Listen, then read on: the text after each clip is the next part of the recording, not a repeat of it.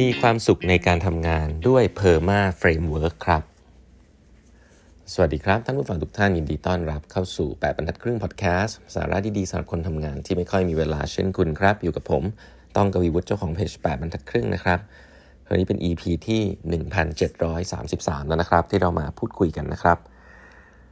วันนี้นะครับผมอยากจะขอแนะนำ framework อันหนึ่งนะฮะไปอ่านมาแล้วค่อนข้างน่าสนใจเนาะ framework เกี่ยวกับเรื่องของการที่เราจะสามารถมีความสุขในการทำงานมากขึ้นได้ยังไงนะครับจริงๆแล้วในเรื่องของแนวคิดทางด้านจิตวิทยาเนี่ย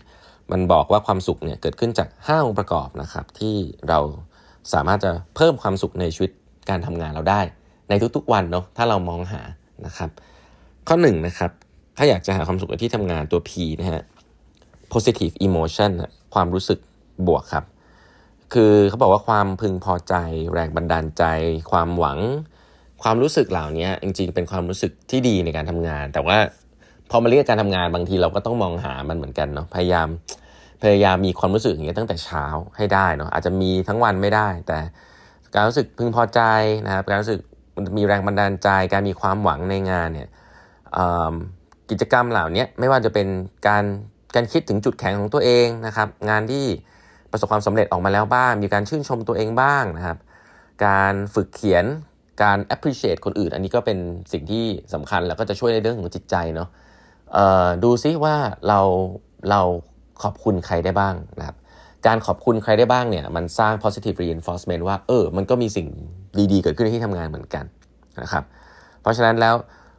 positive emotion นะครับสร้างความรู้สึกเป็นบวกเนี่ยจะเป็นจุดเริ่มต้นเลยนะครับที่ทำให้คุณ เริ่มมีความสุขกับการทำงานมากขึ้นนะครับ อันนี้คืออันแรกตัว P นะอันที่2ครับ engagement engagement ที่นี้คืออะไรฮะ engagement ที่นี้คือสภาวะ flow ฮะแล้วถ้าจะเคยได้ยินว่าสภาวะ flow นะสภาวะ flow ก็คือสภาวะที่เราแบบรู้สึกอินกับอะไรสักอย่างหนึ่งแล้วก็มีความตั้งใจทำงานจนลืมเวลานะครับ ถ้าคุณสามารถที่จะหาอะไรสักอย่างหนึ่งในงานนะครับ ที่คุณทำแล้วคุณลืมเวลาได้นะ อย่างผมอย่างเงี้ยส่วนใหญ่แล้วสิ่งที่ลืมเวลาเลยก็คือการอ่านพวกรีเสิร์ชนะครับหรือว่าการการเทรนนิ่งการสอนหนังสือนะครับหรือว่าการพูดคุยวันออนวันกับน้องๆอะไรเงี้ยจะคุยได้ค่อนข้างนานนะครับบางคนเนี่ยอาจจะชอบนะไม่ได้จะเป็นต้องไปเกี่ยวกับคนก็ได้เนาะบางคนอาจจะชอบทำ Excel ก็ได้โอ้โหทำ financial model แล้วมันมันมากเลยเงี้ยสภาวะที่มันทำจนลืมเวลาเนี่ยทำจนลืมเวลาเนี่ย เป็นสภาวะที่ดีนะครับที่จะส่งผลต่อความสุขในในในที่ทำงานนะครับ คือสนุกจดจ่อกับมันได้นะครับ ถึงสภาวะโฟล์ลืมเวลานะครับสังเกตตัวเองให้ดีฮะอะไรที่คุณทำจนลืมเวลา อันนั้นแหละครับคือสิ่งที่น่าจะเพิ่มความสุขให้กับคุณในการทำงานนะครับ สภาวะโฟล์นะอันนี้คืออันที่2นะครับอันที่ 3 relationship ฮะความสัมพันธ์ คือเรื่องนี้เนี่ยผมคิดว่าเราพูดกันบ่อยนะครับแต่ว่าคนที่ทำงานเก่งๆอะ่ะและไม่มีความสุขอะมักจะหลงลืมเรื่องนี้นะบอกได้เลย โดยเฉพาะคนรุ่นใหม่ๆนะครับที่เอาแต่ทำงานนะฮะคือเวลาที่เราเอาแต่ทำงานเนี่ยอ่าแน่นอนมีคนหนึ่งอาจจะชอบคุณนะคือหัวหน้าอ่าหัวหน้าชอบอยู่แล้วชอบผลงานคุณแหละนะครับ แต่ต้องบอกเลยนะ หัวหน้าที่ชอบผลงานคุณอะเขาอาจจะไม่ได้โปรโมทคุณก็ได้นะ เพราะว่าการที่เขาจะโปรโมทคุณเนี่ยผลงานอย่างหนึ่งมันก็สำคัญ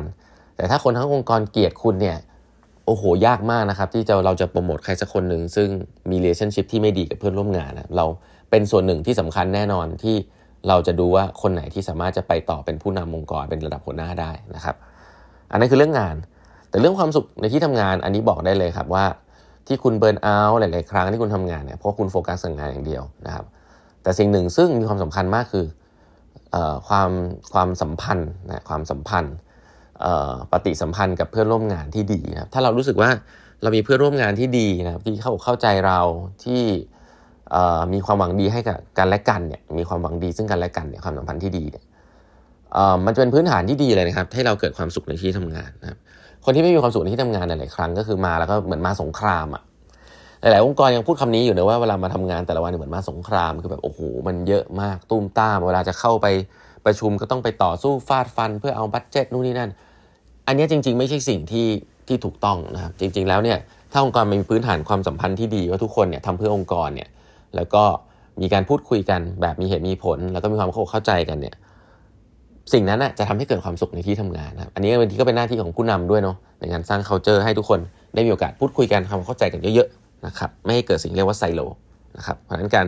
การสารสัมพันธ์กับคนในที่ทำงาน ยังมีความสำคัญมากๆเนาะเอาแต่งานอย่างเดียวไม่ได้แน่นอนนะครับ อันที่4นะฮะตะกี้เราพูดถึง per per perma framework นะ PER มาละนะ positive emotion engagement นะครับ relationships อันที่ 4 คือ meaning นะครับ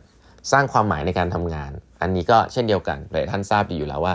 purpose นะใช้ว่า purpose ไองานที่ฉันทำนี่มีประโยชน์กับใครบ้างนะแน่นอนคือทำ Excel อินมาก เอออันนี้มันมีประโยชน์กับใครบ้างนะ ถ้าเราสามารถนึกออกว่า โอ้ เราทำบัตเจตอันนี้เพื่อเราจะ สามารถที่จะวิเคราะห์ได้ว่าเราจะเอาเงินไปวางที่ไหน เราจะมีทำงานแล้วมันมีประโยชน์กับใครในองค์กร มีประโยชน์กับลูกค้ากลุ่มไหนที่เรา care แค่ไหน เรื่องนี้สำหรับคนทำงานก็ต้องพยายามลิงก์ให้ได้ว่างานของฉันเนี่ยมันมีประโยชน์อย่างขนาดนั้นอย่างไรนะครับ อีกส่วนหนึ่งก็เป็นหน้าที่ผู้นำองค์กรเหมือนกันเนาะเวลาอ่าน framework พวกนี้ว่าคุณก็ต้อง communicate mission ขององค์กร ให้ชัดเจนนะว่า mission ขององค์กรเนี่ยพันธกิจพันธกิจขององค์กรที่มัน make sense และทำให้ทุกคนอินเนี่ยนอกจากเรื่องการเงินอะมันมีอะไรบ้างนะครับ ถ้าคุณสร้างความหมายอย่างนี้ให้กับงานของพนักงานได้เนี่ยนอกจากพนักงานจะทำงานได้ดีแล้วเนี่ยพนักงานก็จะมีความสุขด้วยนะครับ เพราะว่าเขาสามารถที่จะลิงก์สิ่งที่เขาทำกับสิ่งที่เป็นประโยชน์ได้นะครับและอันสุดท้ายนะฮะ achievement นะความสำเร็จ ความสำเร็จเนี่ยจริง ๆ ไม่ใช่เรื่องเซอร์ไพรส์อยู่แล้วเนาะ แต่หลายแต่หลาย ๆ คนอะผมบอกได้เลยว่าชอบเอาสิ่งนี้มาตั้งว่า ถ้าฉันมีความสำเร็จแล้วฉันจะมีความสุข ถ้าฉันทำอันนี้ได้แล้วฉันจะมีความสุข จริงนะครับจริงแต่แต่ท่านจะทราบความสำเร็จที่เกิดจากการทำงานเนี่ยหรือความสุขที่เกิดจากการทำงานเป๊ะๆเนี่ยบางทีมันเป็นโดพามีนนะโดพามีนคืออะไรมันคือ มันมีแล้วมันก็หายไปแล้วอยากก็อยากได้อีกนะครับ มันไม่ได้จีรังยั่งยืน เพราะฉะนั้นความสุขที่เกิดจากความสำเร็จเนี่ยจริง ๆ ผมมองว่า ให้มองไม่ใช่ความสำเร็จที่มันยิ่งใหญ่แบบโอ้ความปีนี้ฉันต้องทำอันนี้ให้ได้ฉันถึงจะมีความสุข ครึ่งปีนี้ฉันต้องทำนี้ให้ได้ไม่ใช่นะครับให้มองความสำเร็จเล็ก ๆ น้อยๆที่เกิดขึ้นในทุกๆวันนะครับ เช่น เราส่งงานได้ทันเวลานะเราได้รับคำชมเเพื่อนเราได้ทำงานได้ดีเพราะเรานะลูกน้องเราได้คำชมจากลูกค้าการการ list ความสำเร็จใน 1 วันที่เราทำได้เนี่ยในการทำงานเนี่ย ก็สร้างความสุขได้เช่นเดียวกันนะครับ ไม่จำเป็นที่เราจะต้องรอว่าโอ้โหเรามีความสำเร็จที่ยิ่งใหญ่ขนาดนี้ก่อนเราค่อยมีความสุขนะครับ เพราะฉะนั้น 5 ข้อนะครับฝากไว้ถ้าคุณอยากจะมีความสุขที่ทำงาน framework นี้ในจอนต้น P นะ positive emotion สร้างความรู้สึกบวกนะฮะ engagement หาสภาวะ flow นะครับ relationships นะฮะสารความสัมพันธ์ในที่ทำงานด้วยนะครับ meaning หาความหมายในการทำงานนะครับ มีประโยชน์กับใครบ้าง และสุดท้าย achievement ครับ หาสะสมความสำเร็จในทุกๆวันนะครับ อย่าไปมองความสำเร็จระยะไกลมากนะครับ วันนี้เวลาหมดแล้วนะครับ ฝากกด subscribe แบบพักครึ่ง podcast นะฮะ แล้วเดี๋ยวเราพบกันใหม่พรุ่งนี้ครับ สวัสดีครับ